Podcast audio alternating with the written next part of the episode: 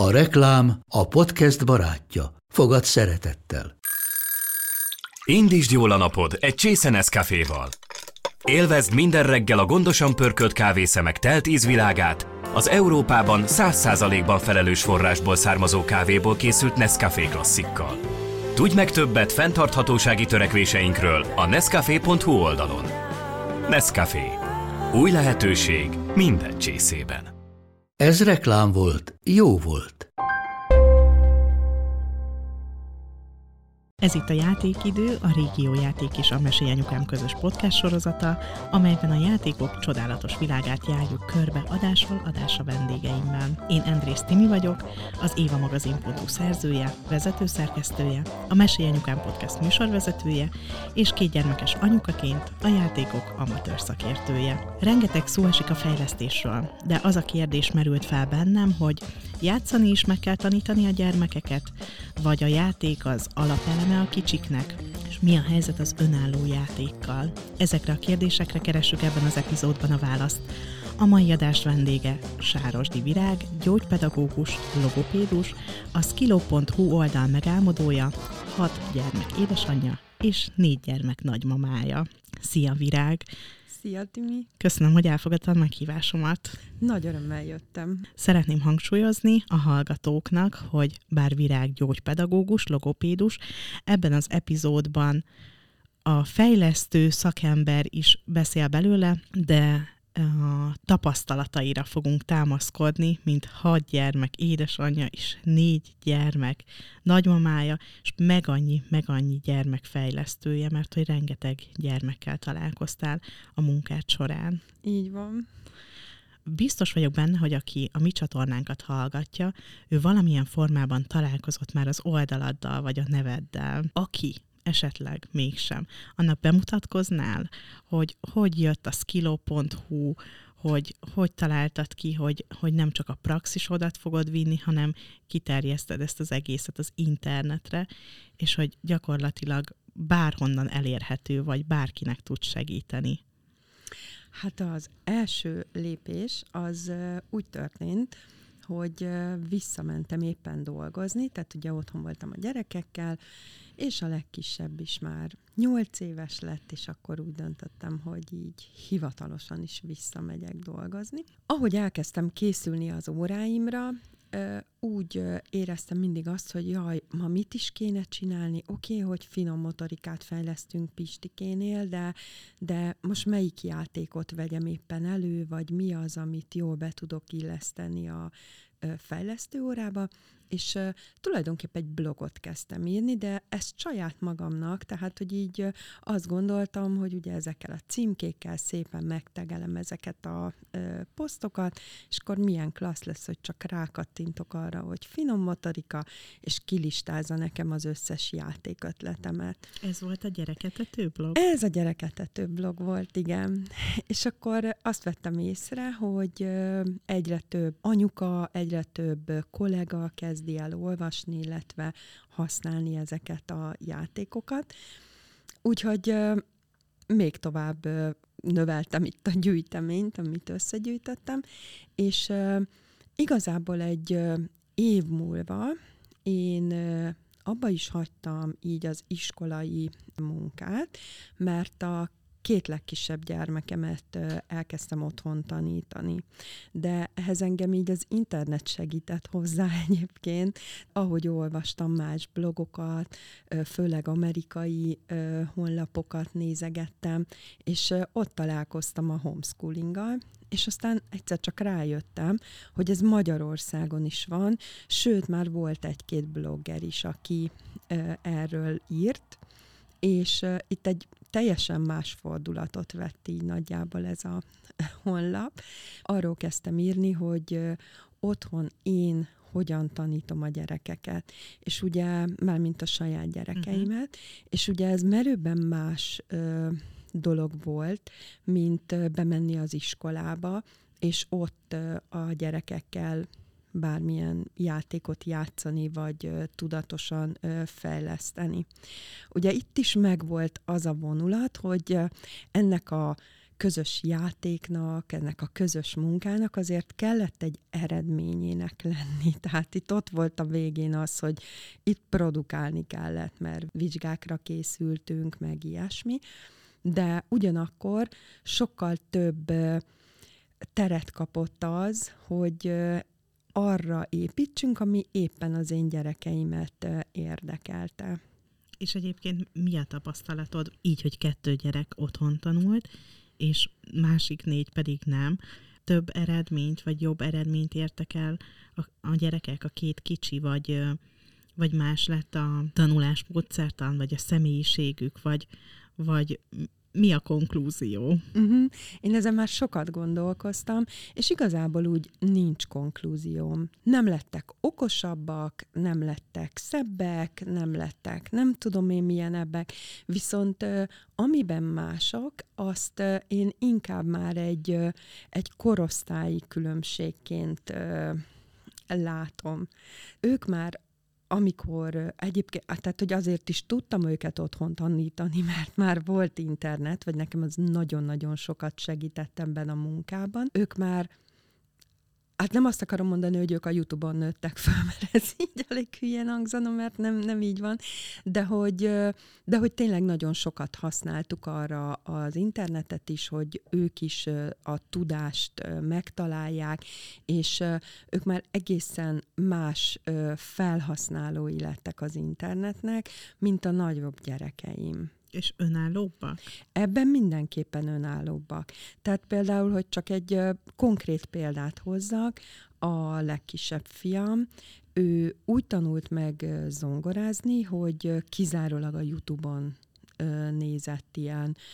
E, én csak azt látom, hogy így potyognak le ilyen színes kis pálcikák a képernyőről, és nem a boci-boci tarkát tanulta meg, hanem rendes, komoly zenei darabokat tanult meg.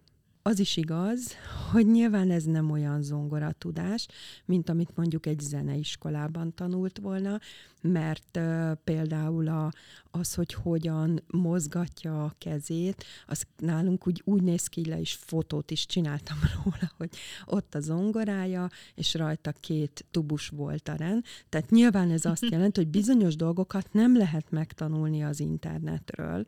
Ahhoz már kell egy zongoratanár, aki, aki azzal is foglalkozik, hogy hogy tartja magát, amikor a széken ül, az ujjaival ö, hogy mozog, hogy üti le a billentyűket, tehát hogy ez, ez nyilván nem jön át, de az, hogy valaki meg tud tanulni egy Morsány szonátát az interneten, a YouTube-ról, az viszont adott. Igen, igen. Hát mi felnőttként is mennyi mindent tanulunk. Igen. Szoktunk beszélni, beszélgetni a Mesélj Anyukám podcastban arról, hogy mai kor anyukáinak mennyi információ zúdul a fejére, ami lehet jó, de bizony sokszor nehézség is, mert hogy nagyon sok ellentétes információ van, vagy túl sok információ van, túl sok mindent tudunk, és nehéz válogatni, hogy mi a hiteles forrás, vagy mi nem. Uh-huh.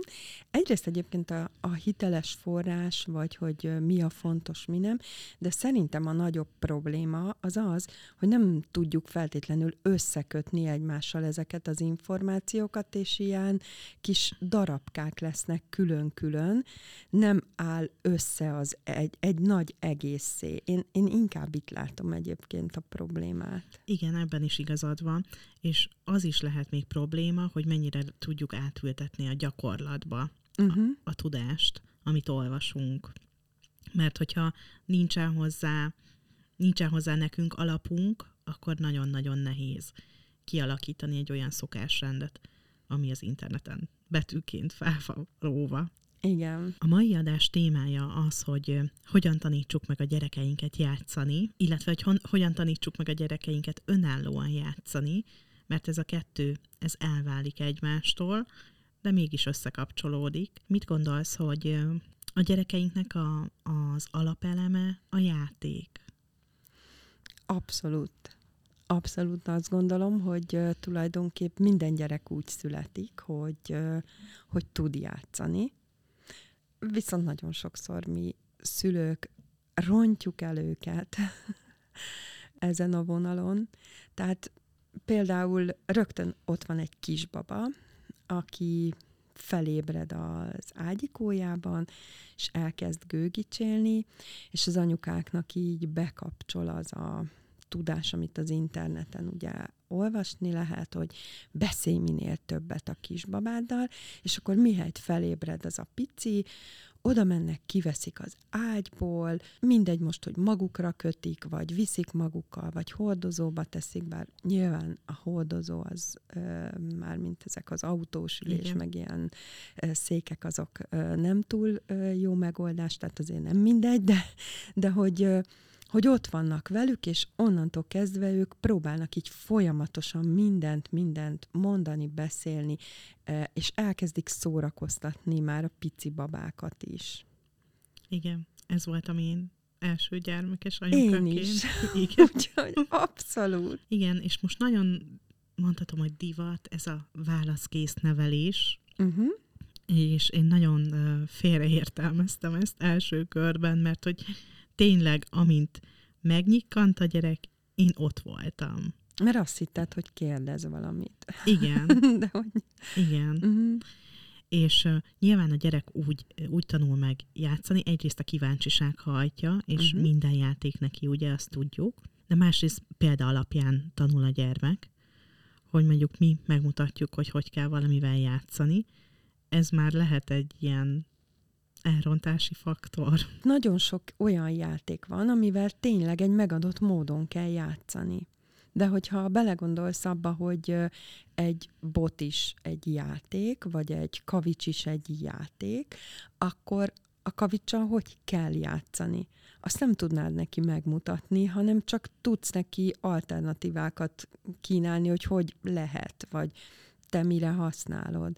De például, amikor az én ö, első kislányom pici volt, akkor nekünk volt egy ilyen kavics gyűjteményünk, ö, amerre jártunk így a férjemmel, mindenhonnan hoztunk haza egy ilyen követ, kavicsot, ilyesmit, és az ö, így a könyvespolc alsó polcán volt, és azt nagyon szerette levenni.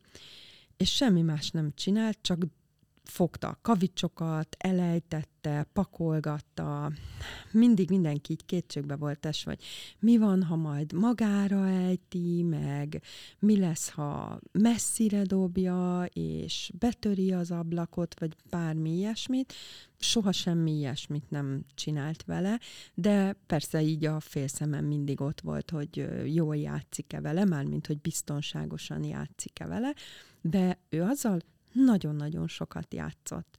És semmi más, csak oda ment, le, szinte az első útja az volt, hogy így oda kúszott, mászott, leszette, a szájába vette, pakolgatta, élvezte, ahogy hangot ad, amikor egymáshoz csapódik, de ezzel, ezzel nem kell valahogy játszani. De ott van akkor mondjuk a Rubik kocka, ez egy tényleg a két véglet. Igen. Azzal nem, tehát, hogy egy Rubik kockának nincs sok élvezet benne, hogyha nem az a célod, hogy össze legyen keverve, és kirakd a, mind a hat oldalnak a színeit. Igen, én soha nem tudtam kirakni, és nagyon-nagyon sok időbe telt, mire olvastam egy cikket, hogy megvan, hogy hányszor, hogy kell forgatni előre, jobbra-balra, és hogy igazából ez egy ilyen matematikai számsor, uh-huh. és az mhm. ember ki tudja rakni. Szóval lehult a lepel a Rubik kocka rejtéjéről. Így van. Tehát, hogyha minél több olyan játéka van a gyermekünknek, amivel nem egy megadott módon kell játszani, akkor feltétlenül nekünk se kell mindig ott lenni, és megmutatni, hogy az adott játékkal hogy, hogy érdemes játszani, mert egyszerűen leveszi a gyerek, és és elkezdi forgatni, pakolgatni, megnézi, hogy mi történik, ha lejti, mit, milyen íze van, milyen illata van, milyen a tapintása, és ezeket nem mondja ki, és nem fogalmaz meg ilyen téziseket, hogy a kavics az mindig kemény, vagy ilyesmi, tehát hogy ezt ne várjuk tőle, hanem, hanem egyszerűen csak engedjük, hogy így megismerkedjen ezekkel a ö, dolgokkal, amik így körbeveszik őt. Ezt így az első egy-két-három évre javaslod? Hát meg az 5, 6, 7, 8, 9. Igen. Szóval, hogy nekünk is mekkora élmény ö, valamit csak így megfogni, és megnézegetni. A mi fejünkben már nyilván vannak ilyen prekoncepciók, hogy, hogy keressük benne az értelmet, vagy azt, hogy mit lehet vele csinálni, de ha csak ott ülünk a tengerparton, és kihalászunk egy-két követ a tengerből, vagy ilyesmi, mi is tanulunk folyamatosan így a, a környezetünkben lévő tárgyakról. De a pici gyerekeknél ez, ez nyilván halmozottan fontos, és szerintem így még az általános iskolai időszakban is nagyon nagy hiányossága az iskolának, hogy munkafizetekből és tankönyvekből tanítja meg azokat a dolgokat a gyerekeknek, amit először így kézbe kéne adni nekik. Most elkezdtem nagyon gyorsan gondolkozni. Az én kislányom szeptemberben kezdi az iskolát, és ott valami hasonló gondolat fogalmazódott meg az édesapjában is, amikor így elkezdtünk iskolát válogatni. Hát ez nem egyszerű, nem egyszerű kérdés. Ez egyébként ezért döntöttél úgy, hogy a két kicsit otthon tanítatod? Hát ezt nagyon élveztük. Az, hogy nekik nem kellett így külön megtanítani azt, hogy egy kilogramm az hány dekagram, tehát nem kellett levonnunk a következtetést, mert az iskola már, mert tulajdonképp semmit nem csinál, csak levon következtetéseket. De hogy mi együtt készítettük az ebédet, és akkor elővettük ugye a szakácskönyvet, lemértük, hogy mennyi liszt, mennyi cukor, mennyi víz kell bármihez, most mindegy, és, és mértünk, mértünk, mértünk. És például a fiamnak volt egy olyan időszak, amikor ez így annyira tetszett neki, hogy ő így mindent megmért a lakásban. Tehát, hogy mindent kihozott, na ez hány deka, ez hány gram, akkor olyan mérlegünk van, ilyen digitális mérleg, ahol át lehet váltani a, könnyen egy gomnyomással a mértékegységeket, akkor ebbe mennyi, abba mennyi, és és nem, nem, nem volt neki kérdés utána, hogy a egy kilogramm az ezer gram. Mert hogy játszva meg Mert hogy ezt így igen, ez egy ilyen tapasztalat volt. Míg a többi gyerekemnek meg így jobban meg kellett tanulni. Nyilván velük is főztünk sokat, de egész más az, hogyha minden nap főzünk otthon, meg más az, hogyha mondjuk ezt ő hétvégéig ellátja. Mi van akkor, hogyha most valaki olyan hallgat minket, aki nem ilyen nyílt végű, nyílt, mondhatjuk, hogy ezek nyílt uh-huh. végű játékok, hanem bement a játékboltba, és nyilván megvásárolta legjobb tudásának, pénztárcájának, preferenciájának megfelelő játékot, és ott van egy gyönyörű gyerekszoba, benne nagyon szép játékokkal, és a gyerek nem tud játszani.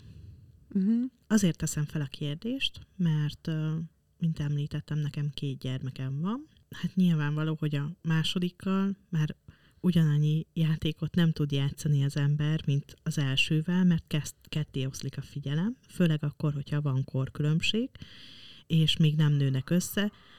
Szóval ott van két gyerek korkülönbséggel, és az édesanyja nem tud játszani mondjuk egy öt évessel és egy két évessel ugyanolyan játékot, de mondjuk mind a kettő igényli az édesanyjának a társaságát, valamelyikre kevesebb figyelem fog jutni, vagy megosztott figyelem jut, és akkor egyik többet kap, a másik kevesebbet, másik nap a másik kap, na, másik nap a másik kap többet, és az egyik kevesebbet. És képzeld el, hogy nekem az a tapasztalatom, hogy a három éves gyerekem bárhol, bármikor, bármivel játszik. Órákon keresztül és a hat éves gyermekem pedig nagyon-nagyon igényli a felnőtt társaságát. Nagyon igényli azt, hogy leüljünk vele, és játszunk vele, és nagyon nehezen kezd el magától játszani. Nehezen kezdeményez saját magának játékot. Segítségre van szüksége. Én ilyen nagyon elemző típus vagyok, szoktam magamat is ilyen gorcső alá venni, hogy mit, hogy miért csináltam, akár a múltban is, és arra jutottam, hogy mi van akkor, hogyha el, elrontottam, hogy túl sok figyelmet kapott, hogy túlságosan kiszolgáltam, hogy túlságosan sokat szórakoztattam a gyermeket, hogy ilyen szerinted létezik, vagy, vagy ez, ez egy ilyen habitus, egy gyermek személyisége lehet ilyen? Én azt gondolom, hogy biztos, hogy lehet egy gyermek személyisége is ilyen. A másik gondolatom pedig az, hogy amikor Szóval ennek lehetnek előnyei is egyébként, vagy, vagy így vannak előnyei szerintem. Az én gyerekeim például nagyon szerettek a társas játékokkal, nem mint társas játék játszani, hanem kiszedték belőle a bábukat, meg a dobókockákat, és akkor azzal találtak ki mindenféle játékot, és én így a plafonon voltam, hogy, hogy de hát amikor meg majd társasozni szeretnénk, akkor nem lesz egyben, nem lesz benne, tehát hogy ez egy ilyen örökös feszültség volt, mert én, én azt gondoltam, hogy ez a játék, ez erre való, ők meg találtak valami más élvezetet benne, és vitte őket a flow, és, és kiszedték mindig a játékokat. Aztán így rájöttem, hogy tulajdonképp ezzel én nagyon jót teszek, ha megengedem nekik ezt az egészet, mert pont így lesznek igazán kreatív gyerekek, hiszen, hiszen akkor tudnak egy dolgot másképp látni, és másra is felhasználni. Viszont képzeld el, hogyha a világban csak kreatív gyerekek lennének, meg csak kreatív emberek, akkor lehet, hogy így összeomolna az egész emberiség, mert, mert mindent elkezdenénk máshogy használni, meg mindenben meglátnánk más dolgokat. Nem biztos, hogy, hogy csak ez a jó. Szóval kellenek azok az emberek is, és azok a gyerekek is, akik pedig így ragaszkodnak ahhoz, hogy ez egy társas játék, akkor ezzel társas játékot játszunk. Most, ha mondanám, például a pénzügyi szakember, vagy egy kreatív könyvelő, az nem biztos, hogy, hogy előny. Tehát, hogy én egyáltalán nem változtatnám meg, vagy akarnám megváltoztatni a kislányodat, ha az én kislányom lenne, mert hogy ő meg lehet, hogy ebben lesz erős, hogy így szépen ki tudta alakítani azt, hogy ez a játék erre való, ő ezzel így játszik, és az, hogy kéri a te segítségedet, vagy hiányolja a te társaságodat, az is egy teljesen normális dolog, mert ő tulajdonképp egy, egy felnőttől szeretne tanulni. Tehát ő ő ezeket a kiárt utakat szeretné megtanulni. Most ezek ilyen prekoncepciók bennem, tehát hogy egyáltalán Igen. nem biztos, hogy pont így van, de hogy én is látok olyan gyerekeket, akik úgy jönnek hozzám a logopédia foglalkozásra, hogy nagyon élvezik azt, hogy, hogy ott megvan, hogy mit, hogy fogunk csinálni, és nekik az az élvezet benne, hogy egy felnőttel játszanak, és vannak ezek a gyerekek, meg vannak azok, akik úgy jönnek, hogy na, azt nem fogjuk játszani, amit, amit én szeretnék, mert neki megvan valami elképzelése a dolgokról.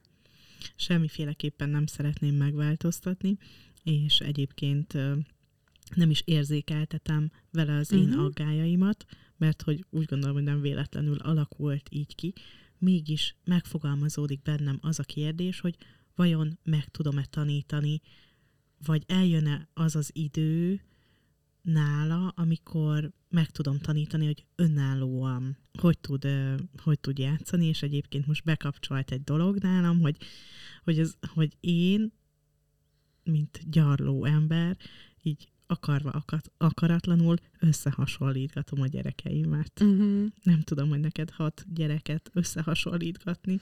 Ó, egyfolytában hasonlítgatom őket, de, de tudom, hogy nem jó, persze. Szóval mit gondolsz, hogy így meg lehet tanítani a gyermekeket arra, hogy önállóan elfoglalják magukat, uh-huh. önállóan játszanak? Igazából fontos feltenni azt a kérdést is, hogy vajon miért ö, nem játszik önállóan. Úgy most így nagyjából azt mondanám, hogy így két fő oka szokott lenni. Hogy az egyik az, hogy nagyon nehezen tud belemerülni ö, valamilyen tevékenységbe, és így kicsit hosszabb az útja odáig, hogy így elkapja őt a flow. Ez lehet az egyik oka. A másik oka pedig az, hogy, hogy egyszerűen kapcsolódni szeretne például hozzád, vagy az apukájához, vagy, vagy bárki máshoz. És uh, én például szoktam ajánlani, hogy uh, ugye azt gondoljuk szülőként, hogy uh, hát a gyermek fő tevékenysége a játék, és hogy nyilván minden anyában, vagy, vagy egy apukában is így az kapcsol be, hogy hát ha együtt játszunk vele, akkor akkor a legkönnyebb kapcsolódni hozzá. De hogyha megkeressük így a napunkban, hogy még hány helyen tudnánk kapcsolódni, és megpróbáljuk oda áttenni ezt a hangsúlyt, akkor könnyen lehet, hogy mondjuk egy közös vacsorakészítés, vagy a közös zuhanyzás, amikor nem, nem az van, hogy na, menj zuhanyozni, vagy fürdeni, és már nagy lány, és nem kell ott lenni mellette a kádba, mert nem fog elmerülni, de hogy mondjuk odaülsz mellé a kádba, amikor fürdik, és akkor beszélitek meg, hogy mi volt ma az óviba, vagy, vagy így, a, így az egészek egy más hangulata lesz, vagy együtt főzitek a vacsorát, és akkor lehet, hogy az ő kapcsolat igénye az ebben kielégítést kap, és utána el tud vonulni játszani. Ha pedig úgy látod, hogy inkább az a gond, hogy így nehezen merül bele, annak lehet oka a kis testvér, hogy, hogy a kis testvér ott sertepártél körülötte, és valahogy nem érzi azt, hogy, hogy ő most maga van, és azt csinál, amit akar, mert, mert mindig megzavarják. Vagy gyakori ok például az, hogy szól a háttérben a tévé, a rádió, a zene, vagy bármi ilyesmi. Is elvonhatja a gyermekek figyelmét. Igen, vagy mi vagyunk azok, akik, akik így többször beleszólunk például abba, hogy hogy játszik. Vigyázz, vigyázz, mert az úgy le fog borulni. Vagy a legnagyobb jó indulattal elkezdjük őket tanítani így távolról, hogy ha azonnal leesik, akkor fájni fog, megütöd magad, vagy rásik a testvéredre, vagy nem tudom, szóval ezek teljesen valid dolgok lehetnek, de mégis mindig jó megkérdezni magunktól, hogy, hogy most kell szólnunk, vagy nem. Azt is észrevettem egyébként, hogy a gyerekeknek sokszor az is együttjátszás, hogyha ő játszik, én csak ott vagyok mellette. Igen, pont ezt akartam mondani egyébként, hogy nekem van egy ilyen kialakult módszerem, amit így már mikor megnőttek a gyerekeim, így akkor tudatosult bennem, hogy én ezt milyen sokszor alkalmaztam. Például hazajöttünk az oviból, és ugye én nekem is jó lett volna egy kis ilyen idő, amikor, mit tudom én, olvasok, vagy hímzek, vagy ilyenek, és nagyon gyakran csináltam azt, hogy hogy mondták, hogy játszunk, vagy építsünk ezt, vagy azt, és akkor én már fogtam a könyvemet, meg a hímző kosaramat, vagy egyiket, másikat, és azt vittem magammal, de elkezdtünk építeni.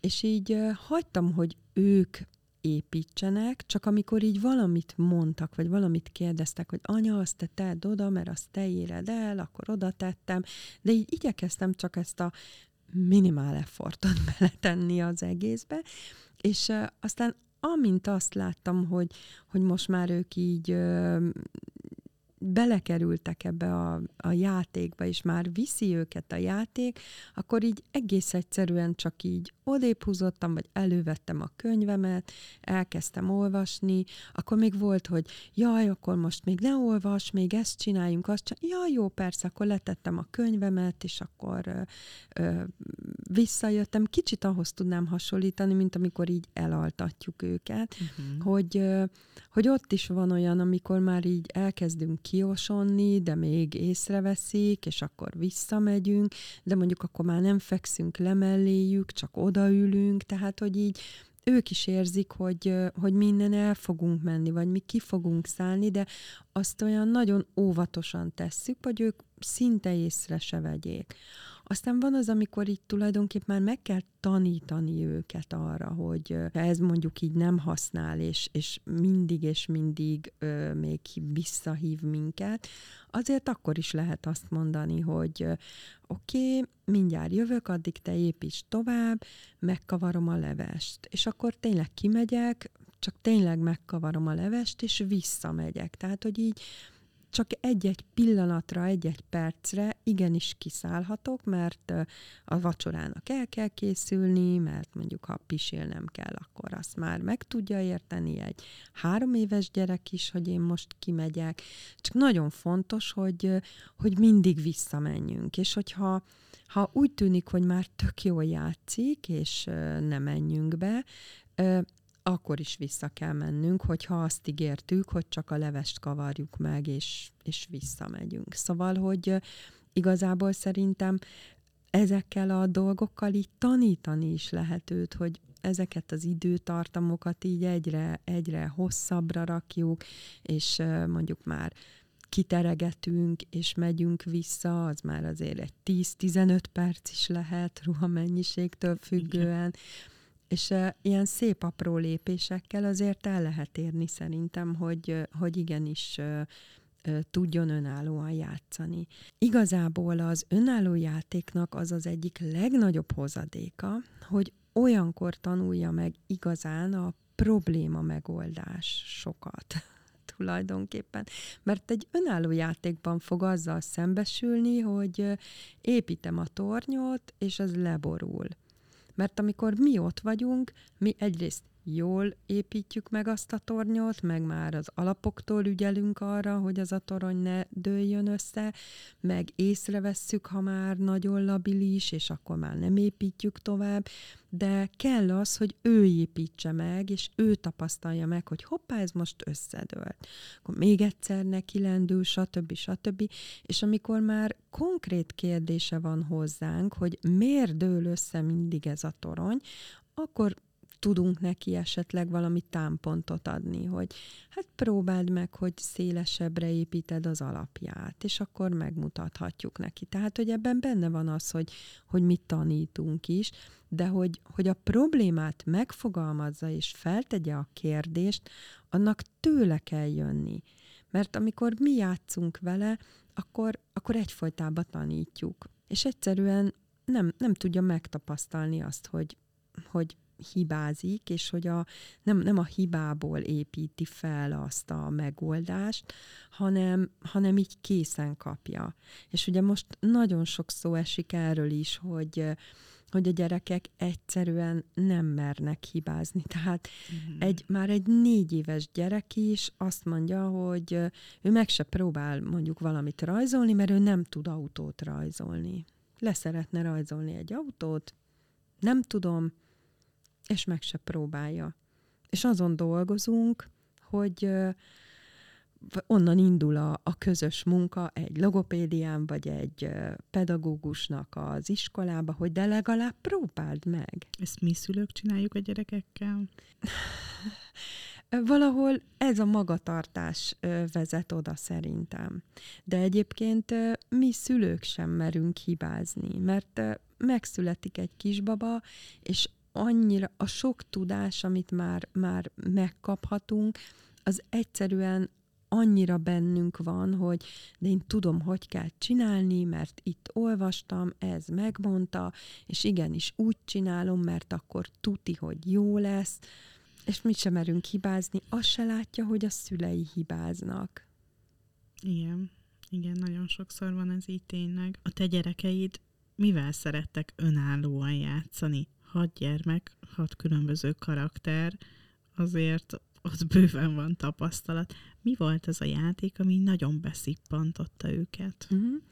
A fiúk nagyon szerettek legózni, meg harcolni ha azt várnád, hogy most a játék az mindig az, hogy, hogy leül és valami tárgyal tevékenykedik, vagy ilyesmi, akkor is ki kell, hogy ábrándítsanak, mert például ők úgy harcoltak, sokszor bot se volt éppen kéznél, hogy csak a kezükkel, vagy egy kanállal, vagy egy újságpapírral, uh-huh. vagy bármi ilyesmit, és én csak azt látom, vagy te, vagy egy másik felnőtt, hogy ezek ott fetrengenek a földön, meg elesnek, meg fölállnak, meg csapkodják egymást, és így megnyugszunk, hogy jó van, mindenki egyébként él, meg nincs sebesülés, meg ilyesmi, de ez egy, ez egy nagyon-nagyon komoly játék volt, holott egyáltalán nem az a klasszikus elképzelésünk a, a játékról. Ezen kívül még a Lego volt az, amiből nem, nem is tudom, hogy volt-e olyan készlet, ami nekünk nem volt meg, mert így születésnap, névnap, karácsony, mindenre ö, legót kértek és kaptak, úgyhogy nekünk főleg így a, a fiúk a legóval. A lányok meg, nekik is voltak legóik, és ők is szerettek így a fiúkhoz a lányos legókkal becsatlakozni, de egyébként a baba volt az, ami, tehát hogy náluk is sokkal inkább ezek a nyílt végű játékok, a szerepjátékok, és gondolom, hogy azért is alakult ez így nálunk, mert hogy azért a korkülönbség az ott volt, hiszen legnagyobb lányom 8 éves volt, amikor a legkisebb fiam született, tehát ott volt 8 év, és egyébként így tudom, másfél évenként jöttek így átlagban a gyerekek, de hogy, hogy a szerepjáték volt az, ahol mindenki talált egy, egy neki megfelelő mm, játékszintet, mert ugye szerepjátékot lehet úgy is játszani, ugye nagyon komolyan veszem, és már nagyon sok szabályt tartok be, meg lehet úgy is játszani, hogy csak úgy ott vagyok, aztán néha csapok egyet. Szóval, hogy de az ő szintjükön ez nyilván egy komoly játék volt ott is. Vegyes csoportba járnak a gyerekeim. Uh-huh.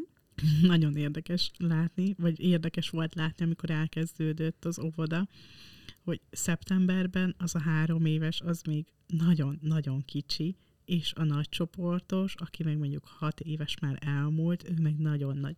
És szerepjátékban a baba konyhában sokszor három éves volt a baba, uh-huh. konkrétan az óvodában, hogy kisbabának használták a cso- csoportársukat, és volt olyan szeptemberben, hogy jött haza a két gyerek, és a lányom fel volt háborodva, hogy babaként ringatták az öccsét az óvodában, holott az ő testvére az, és hát már nem is kisbaba, úgyhogy igen, nagyon érdekes, ahogy a gyerekek így egymáshoz alkalmazkodva, egymást bevonva a játékba játszanak. Hát meg például egy gyerek baba, vagy játék babakocsiba, ugye nekünk abból is így igyekeztünk ilyen jó minőségűt venni, hogy ugye három lány is volt, és abba például sokszor berekerült Soma, mint, mint baba.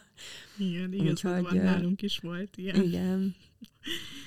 és hagyjuk unatkozni a gyerekünket? Az unalomból jöhet az önálló játék. Mit gondolsz? Az unalom az hasznos? Erről már beszélgettünk az első évadban. Gyaraki Dáviddal, ő a régiójátéknak a marketing vezetője, de csak szülőként, teljesen laikusan beszélgetünk. Mi a véleményed szakemberként, fejlesztő szakemberként, hogy az unalom az, az egy hasznos tevékenység? Abszolút hasznos tevékenység, és így igazából pont azért hasznos, mert nagyon kellemetlen érzés a gyereknek unatkozni, és ezért is van az, hogy mi mindig igyekszünk őket megmenteni attól, hogy unatkozzanak, mert az tényleg egy, ha, ha te is unatkozol, mondjuk bezárnak egy szobába, és nincs nálad semmi, akkor nem is tudom, voltak ilyen kísérletek, hogy meddig bírta az ember egy csöndben, tehát egy olyan szobába, ahova a zajok sem hallatszódtak be, és nem volt nála semmi, és ott sem volt semmi tárgy, nagyon-nagyon kevés ideig. Mert már ha a zajok behallatszódnak, akkor már tudsz azzal játszani, hogy vajon ki beszél, vagy minek a hangja, szóval az, az már, már egy támpont. De hogy így az unatkozás, az nagyon kellemetlen a gyerekeknek is.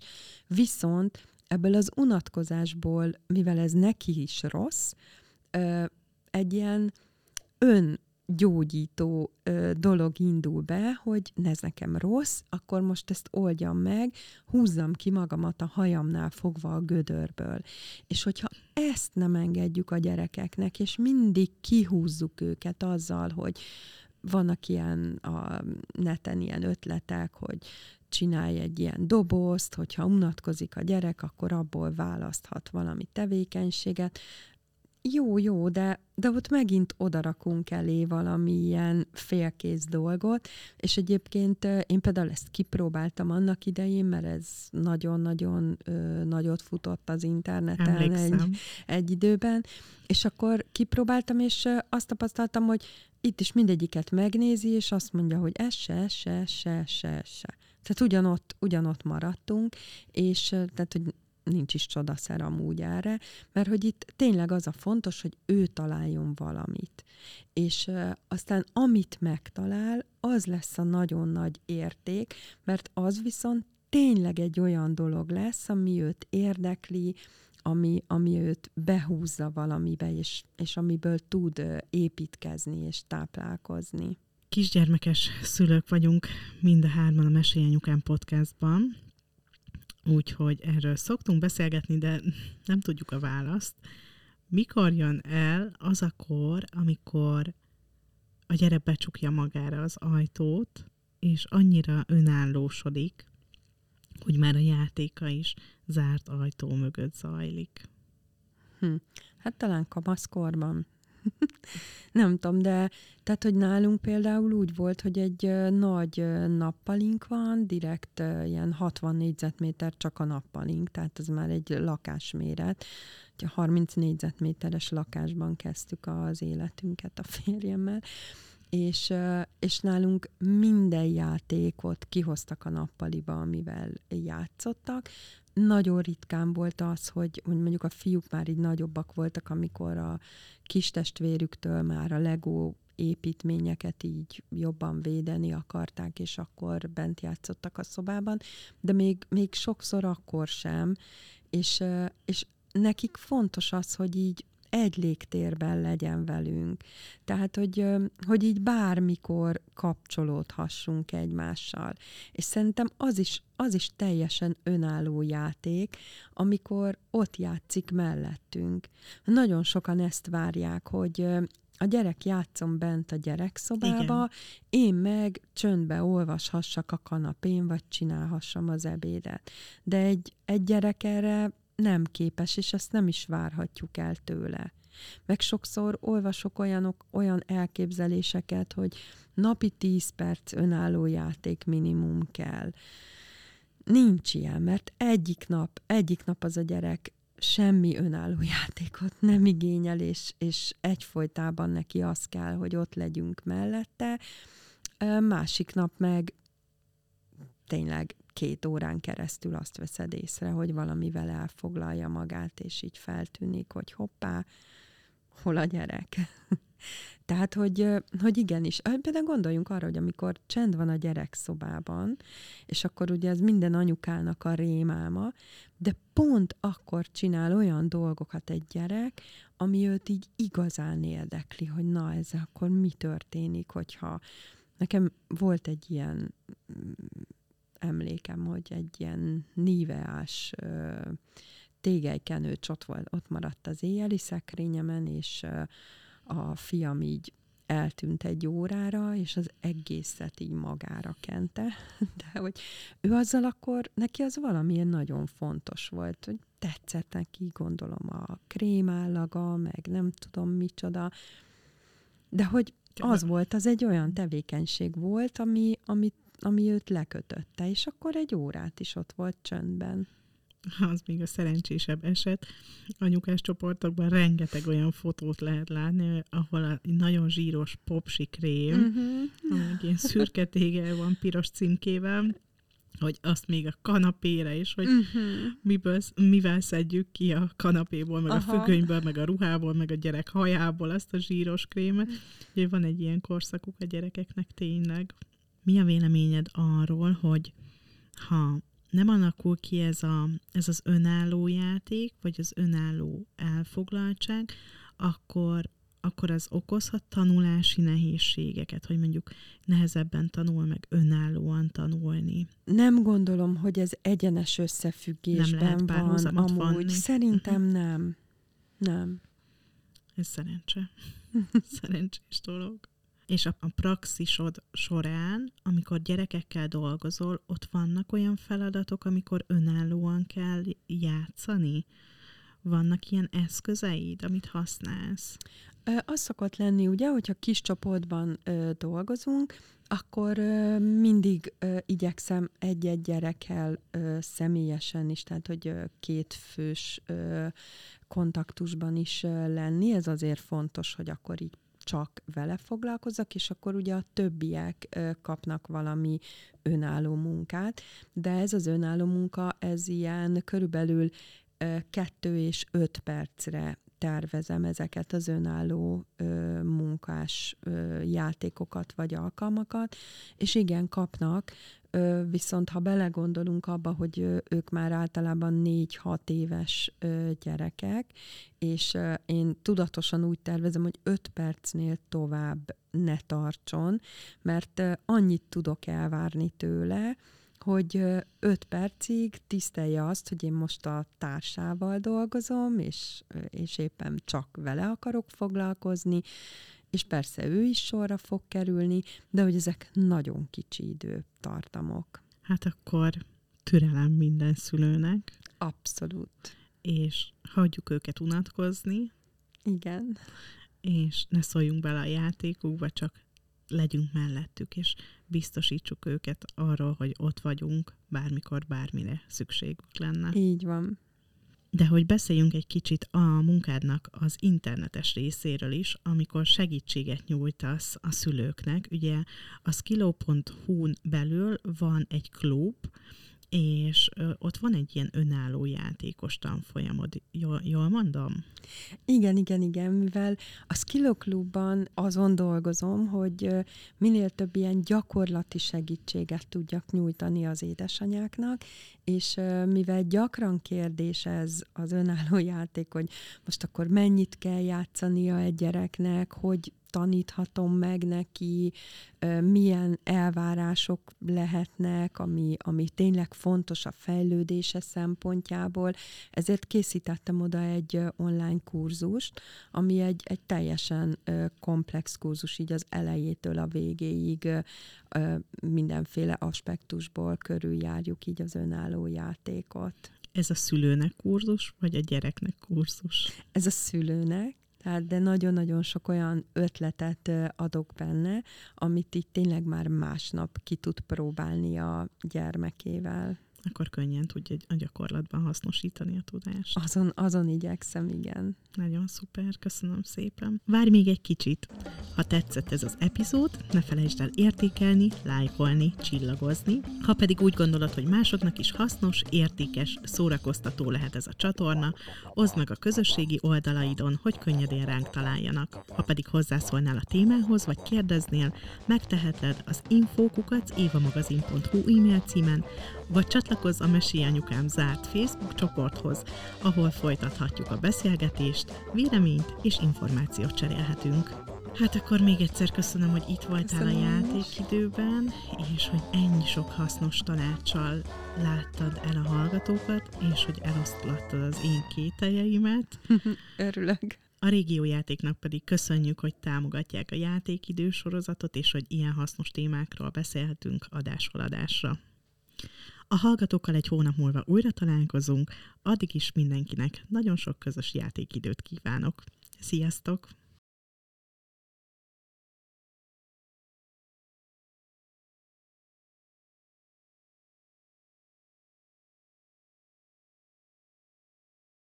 A műsor a Béton partnere.